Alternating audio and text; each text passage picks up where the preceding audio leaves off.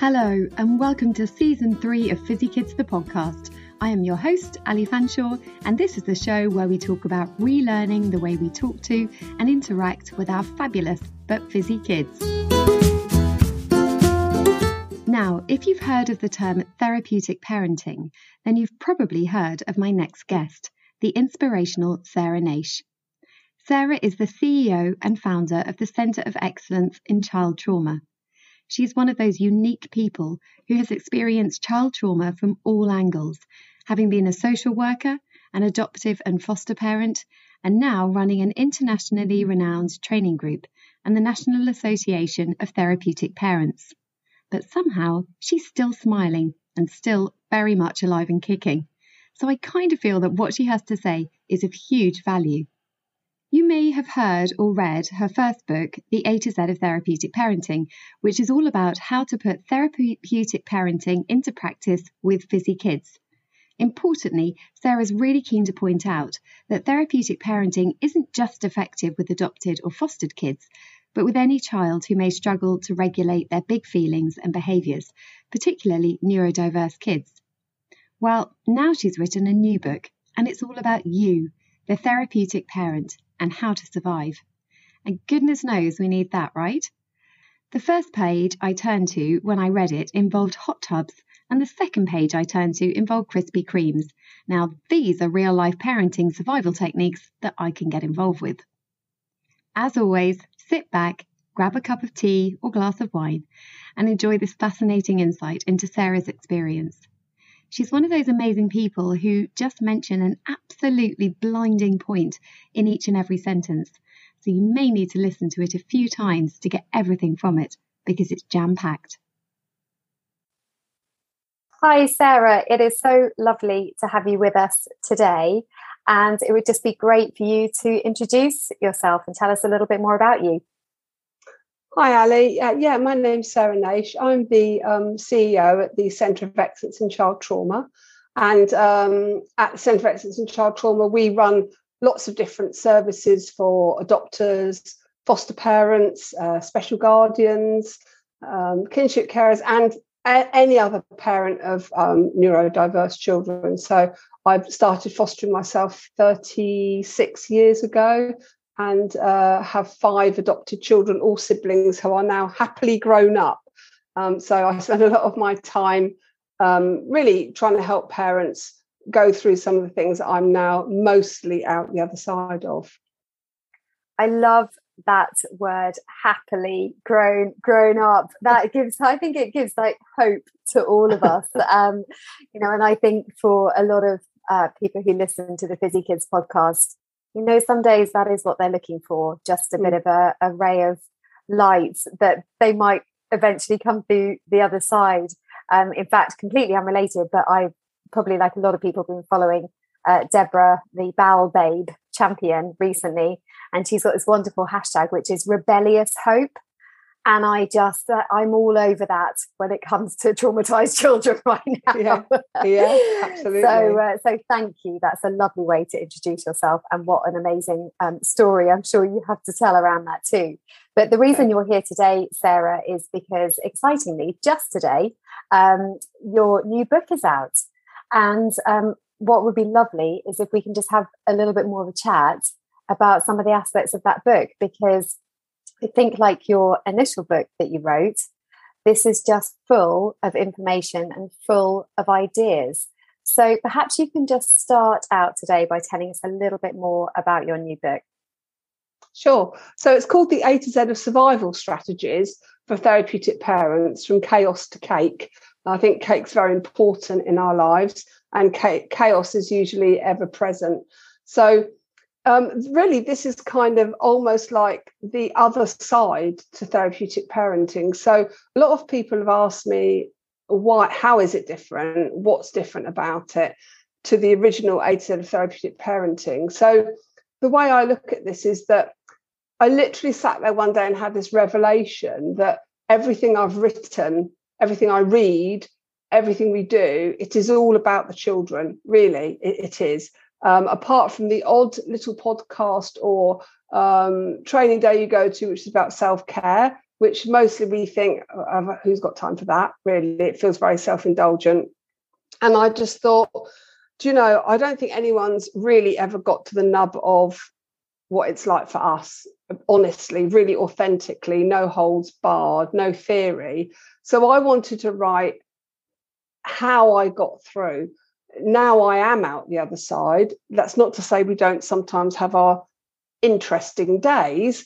We do, but they are interesting days now rather than relentless, difficult days.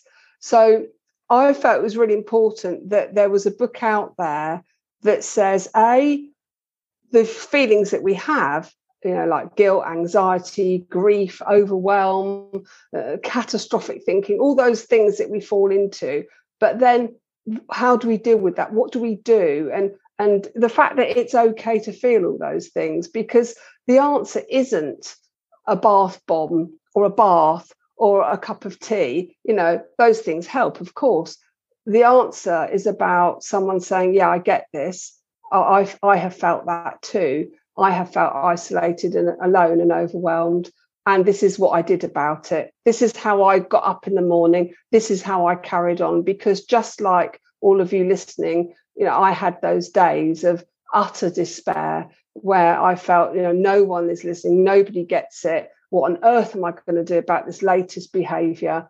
And now I'm out the other side. So I think it's about, for me, it was about looking back down through that sometimes very long, dark tunnel and looking at how did I carry on? What kept me going? And sharing those strategies.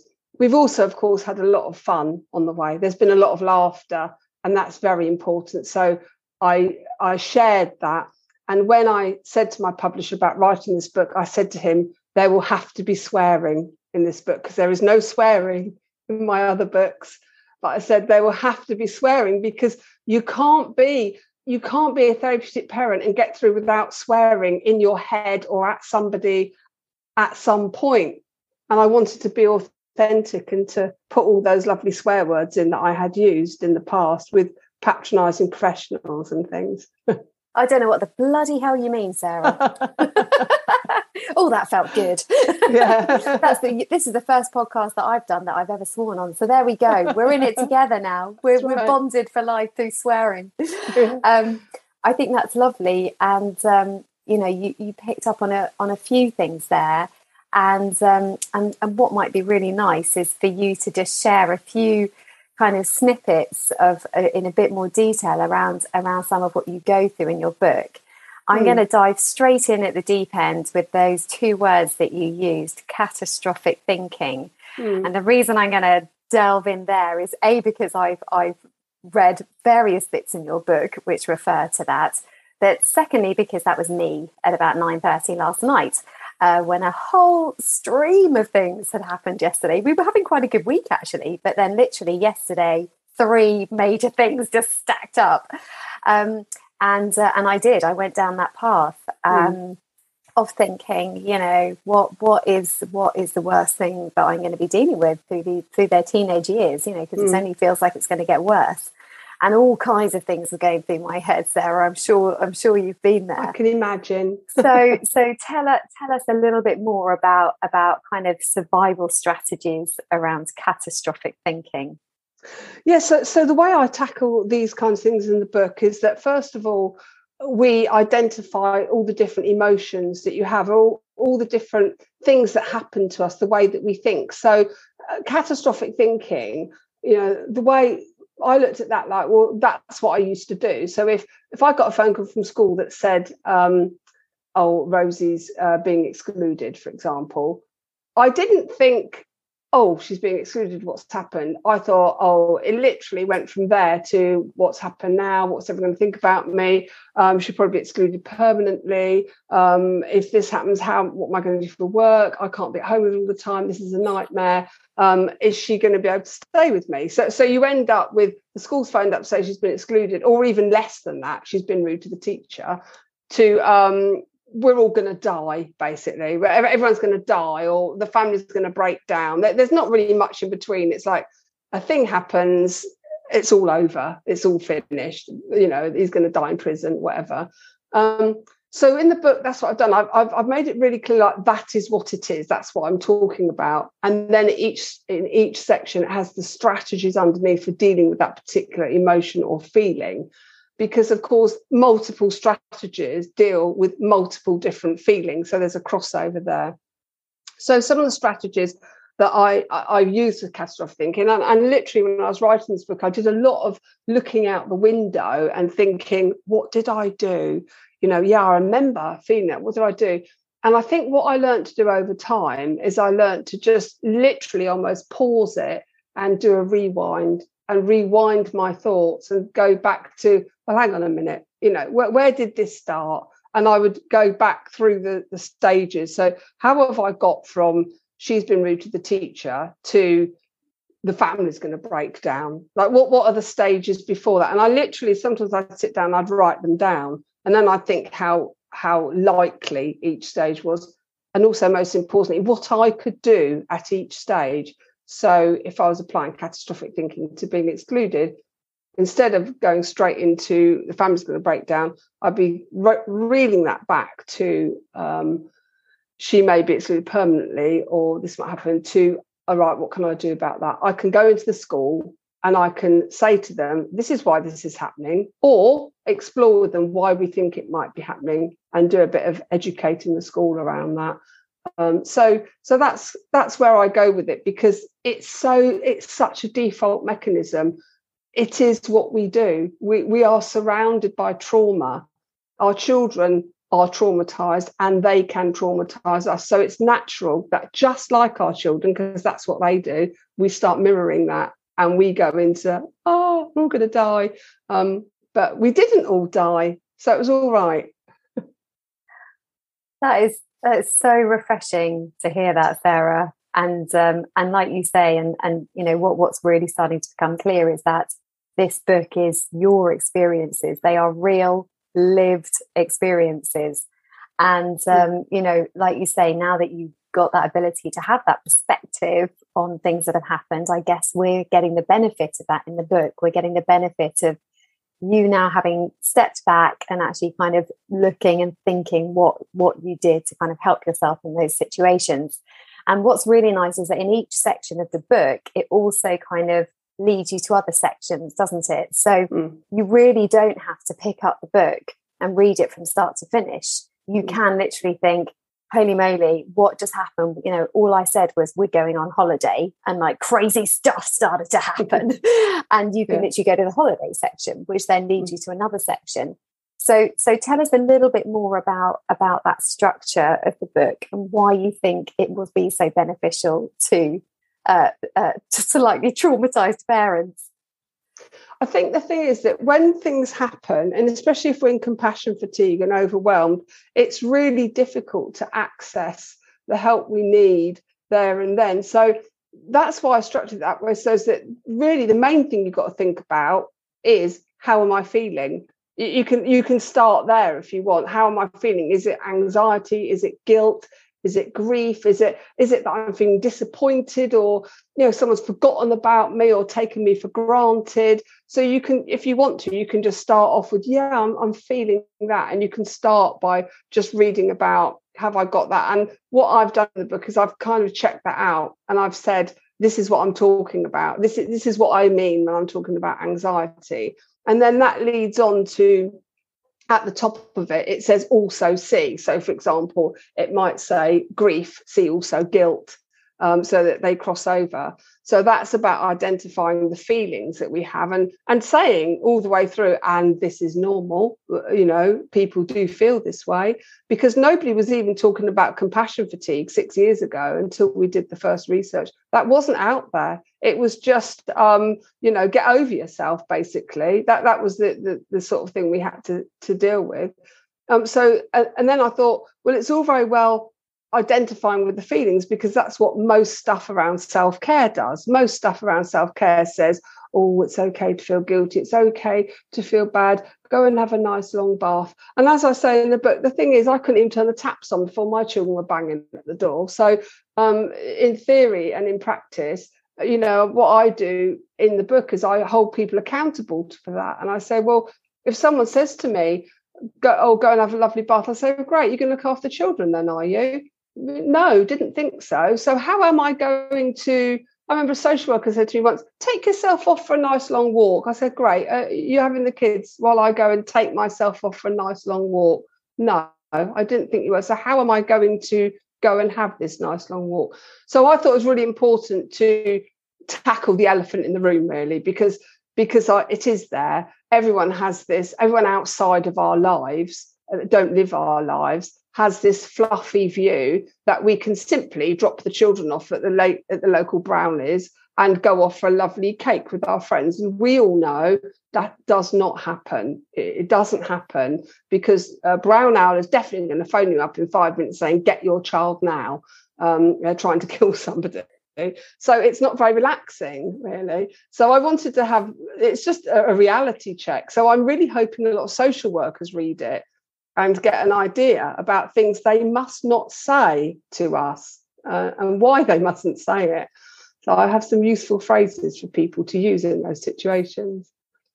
Yeah, and that comes across really beautifully, actually, Sarah. It's it's kind of like a um, there's a real sense of sisterhood there, you know, in terms of like you read parts of it and you think, yeah, actually, I'd quite like to make that point known.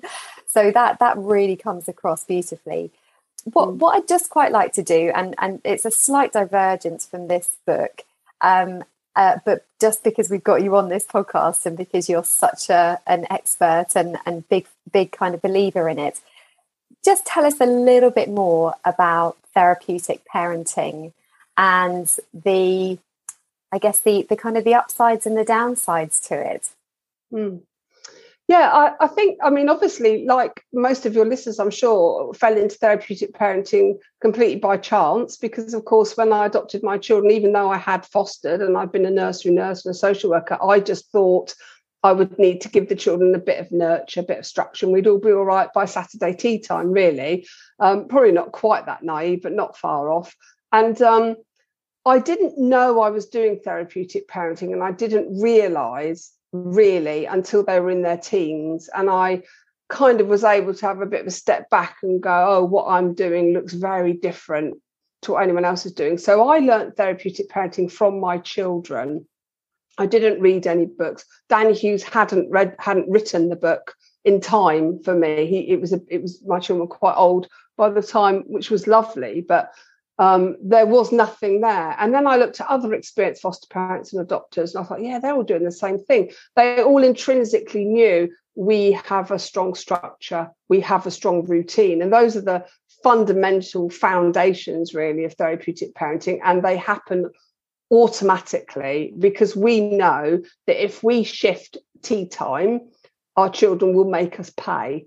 So, so we, we learn that really quickly and early on. So we just kind of adapt and, and change our routines really. So, so we start off therapeutic parenting quite naturally. What didn't come naturally to me, but what again I, I learned over time was if I was able to step out of the moment and and really sort of look at what the child was doing and reflect back to them what they were doing and how they might be feeling in the moment rather than trying to reason with them or put in some kind of consequence in that moment. I realized that i had a very different uh, response and that life became much much easier. So i think sometimes people think therapeutic parenting is complicated and difficult to implement but actually, what I found, it made life easier. So, for example, this uh, weekend just gone, I was looking I had my niece down with her child who's neurodiverse. And uh, my niece was doing a bit of standard parenting. So this child was trying to open the gate to come in to see us, and she couldn't open the gate. So what she did, she started screeching and whining. Now, I try not to interfere. So I was interested to see. I was trying to support my niece, who's first time parent. Child's three years old. And I said, Oh, what, what, what are you going to do? You know, this little girl's crying and And she said, um, She's got to learn. She's got to learn. Um, she has sensory issues, this little girl. She has developmental coordination delay.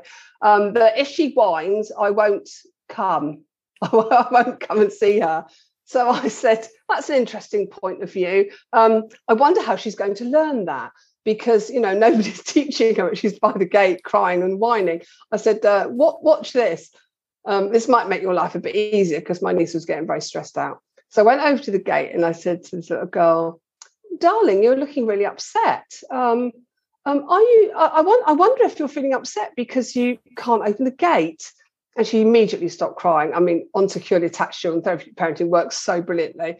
Immediately stopped crying and said yes. And i said oh i wonder what we could do to help you. Is there anything that you can think of that uh, would, would, would help to get the gate open? And she said auntie sarah can you open the gate? I said yes of course i'd be delighted to so i opened the gate. So i hadn't undermined her mum. The child had asked uh, and um, she came through. And i said to my niece that's all therapeutic parenting is really. It's just being in that moment with the child and saying i can see you're upset and how can i help you with this? Rather than yeah stop that noise right now or else i'm going that's, who, who's having a nice time with that kind of parenting? Not me that's for sure. That's uh, that is a really lovely example isn't it? And and what a great comment that you just threw in there very lightly therapeutic parenting works so beautifully with securely attached children.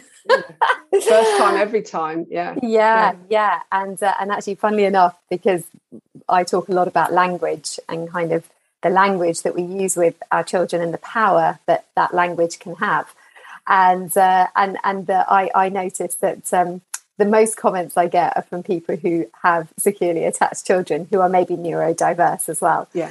Um, and it does, doesn't it? It does work beautifully. But to be fair, it also makes a heck of a difference to children who are not securely attached because of an early childhood trauma or an adverse childhood experience, whatever mm. might have happened to them.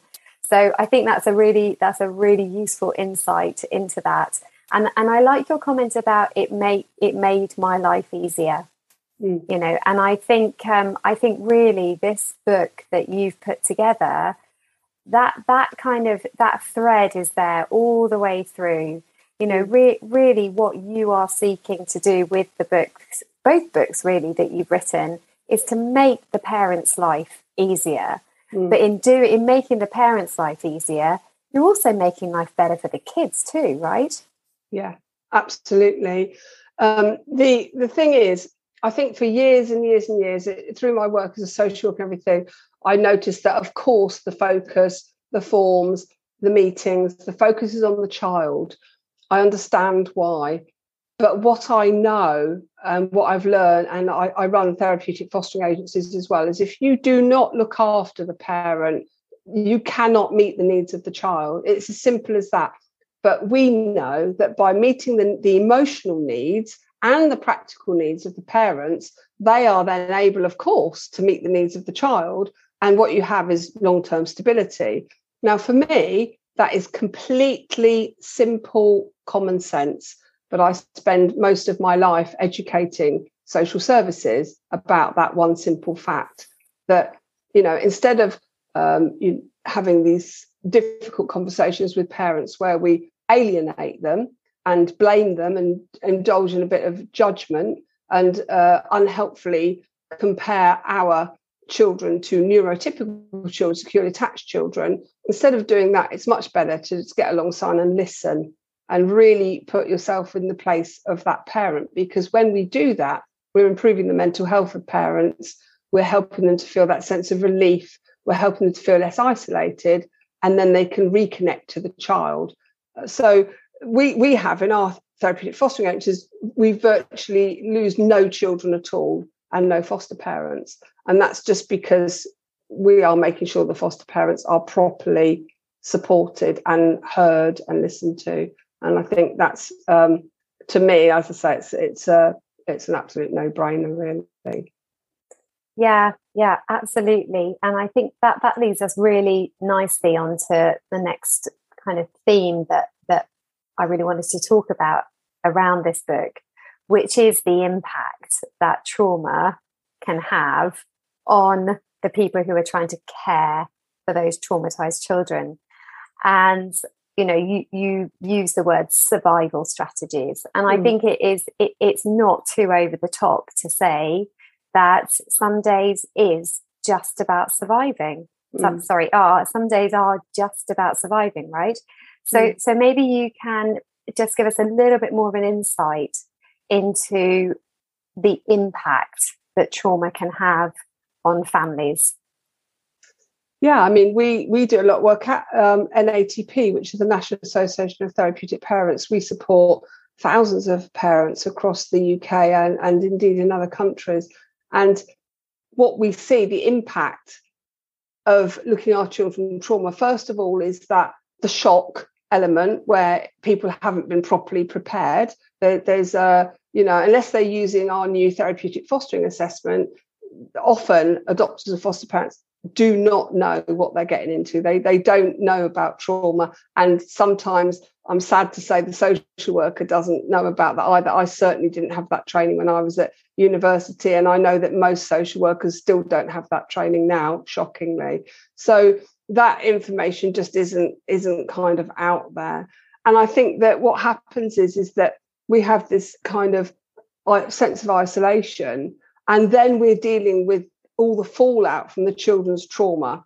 And the children's trauma impacts us in, in a couple of different ways, three different ways, really. I think number one is the fact that we obviously start to build a bond with those children nine times out of ten, not always, but nine times out of ten, we we, we develop a bond with the children, we, we love them, and therefore their trauma um, is very sad for us because we it's very difficult for us to know and um, really understand the, the trauma that our children suffered. Then there's the behaviours that the children have, which impacts on us, which causes trauma, especially where there's violence. You know, I, we certainly work with a lot of parents where there's um, violence, and we we run um, uh, training on managing violent behaviour. And there's that impact on the couple relationship. If you're in a couple relationship, it may be that one parent has a completely different view of uh, the child and what's happening with the child. So there's tension. We certainly are approached by people where the relationship's broken down. Um, there might be false allegations happening where the professionals around you don't understand that our children mix up memories and talk about things that have happened as if they are happening now. Uh, all about that. And by the way, if any of your listeners have are dealing with uh, an allegation or a false allegation, um, they can download the free allegation support pack from the Centre for Excellence in Child Trauma, and that will really help them to, to navigate the, the process. And third, and, and, and uh, finally, the impact of compassion fatigue, because when we are subjected to relentless behaviors and we're on this kind of merry-go-round where we just keep coming back to the same place where we thought we'd resolved something but we haven't resolved it and now it seems a bit worse um, we can have this physiological condition in our brain which makes us withdraw from the child. And it's about that's about our brain trying to keep us okay and trying to protect us and um, help us to survive. But actually that of course not only damages the relationship between us and our children but it means that people around us start judging us as well and blaming us for anything that might go wrong because we're just trying to survive. So i think that you know, and and I was talk, I was doing a, a, podcast this morning on not a podcast, a webinar this morning on um, um, losing your identity, and um, I was talking about those times when we are overwhelmed and and how it's so difficult sometimes to just get up in the morning and just carry on, and how I have to make little deals with myself. I'm just going to put my feet on the floor, and then I'm just going to get to the bathroom, and then I'm just going to do that, and then and then the day has started but um, there's no doubt that our children's trauma impacts on us and also changes us. I am a different person now to before I had my children. Uh, I would say deep down, I'm a happier person because I was very unhappy when I didn't have children. Um, now I'm out the other side. I would say I'm a happier person. Um, but I'm different. I'm hypervigilant. I jump at loud noises. I'm uh, very, very resilient. I'm very calm. I'm able to deal with virtually anything that comes my way. I wasn't really like that before. So there's some really good benefits from being exposed to consistent, tricky behaviors, I think. Oh, Sarah, that is wonderful. And again, just such a, a ray of hope to people who will be listening and stuck right in the middle of it right now with just barely being able to put your feet on the floor in the morning, mm. uh, which I think many many people will will you know completely understand and empathize with. So mm. i i actually really just want to say thank you at this moment for your for your honesty there because that makes a huge difference to hear that. And gosh there was so much wrapped up in in that last three minutes that you gave us i could unpick it all. Um, but without without having the time to do that um, may, maybe just give us kind of a, a, little bit more of that um, conversation that you had you started there around um, kind of couples and relationships mm. um, because i noticed obviously you do talk about that in your book mm. you know mm. you you are you are cognizant to the fact that we are not just isolated people dealing mm. with stuff on our own. There is quite often another person in the relationship, a husband or a wife or a mm. girlfriend or a partner, whatever it might be. So tell us a little bit more about how you think the book might be able to support the whole family rather than just an individual who reads it.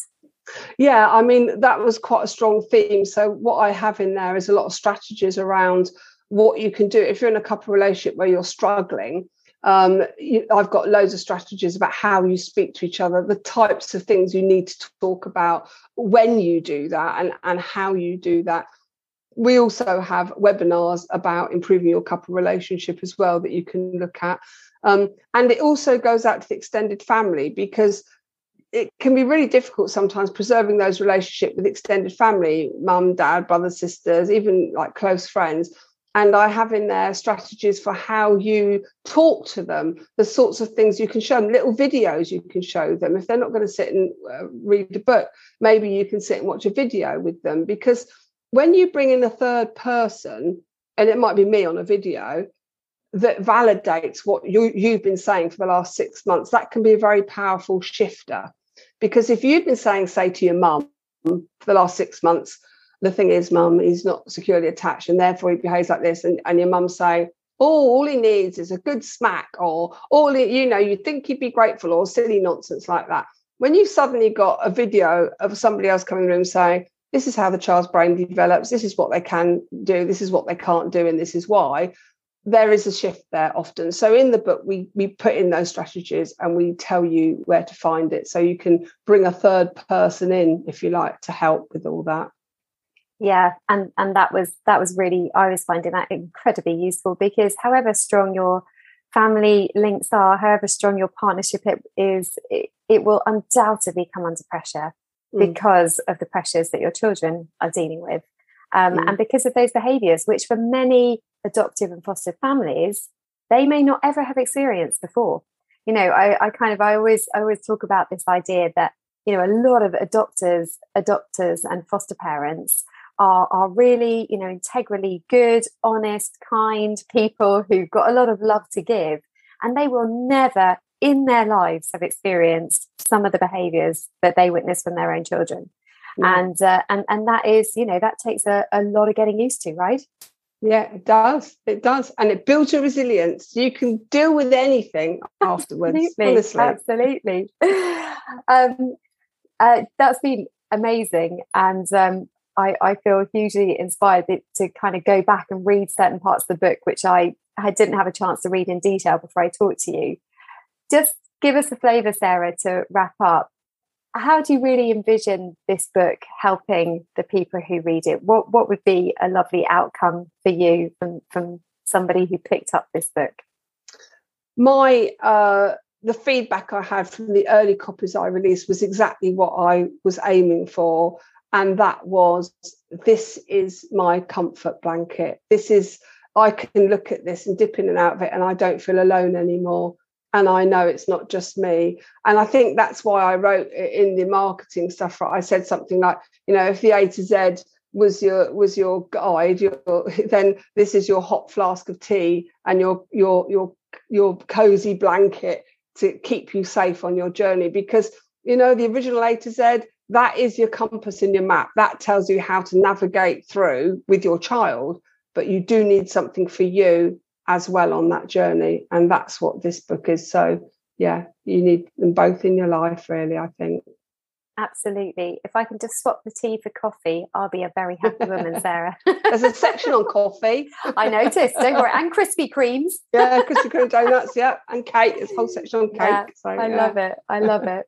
Uh, Sarah, just before um, I say goodbye, tell us quickly because you've mentioned a few uh, places that people can find more resources on. So, could you just give us a few websites or contact points that any of our listeners can go to if they want to find out more about your great organisations?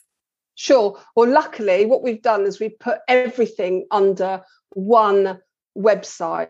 So if you go to www.coect.co.uk, from there you can literally click on support, and that will take you to the National Association of Therapeutic Parents. You can click on online training, and it will take you to our you know 360 degree training portal which is basically videos of me and my training team uh, where you can sit and watch it with a cup of tea. I mean who has time to fill in lots of uh, exams? I don't.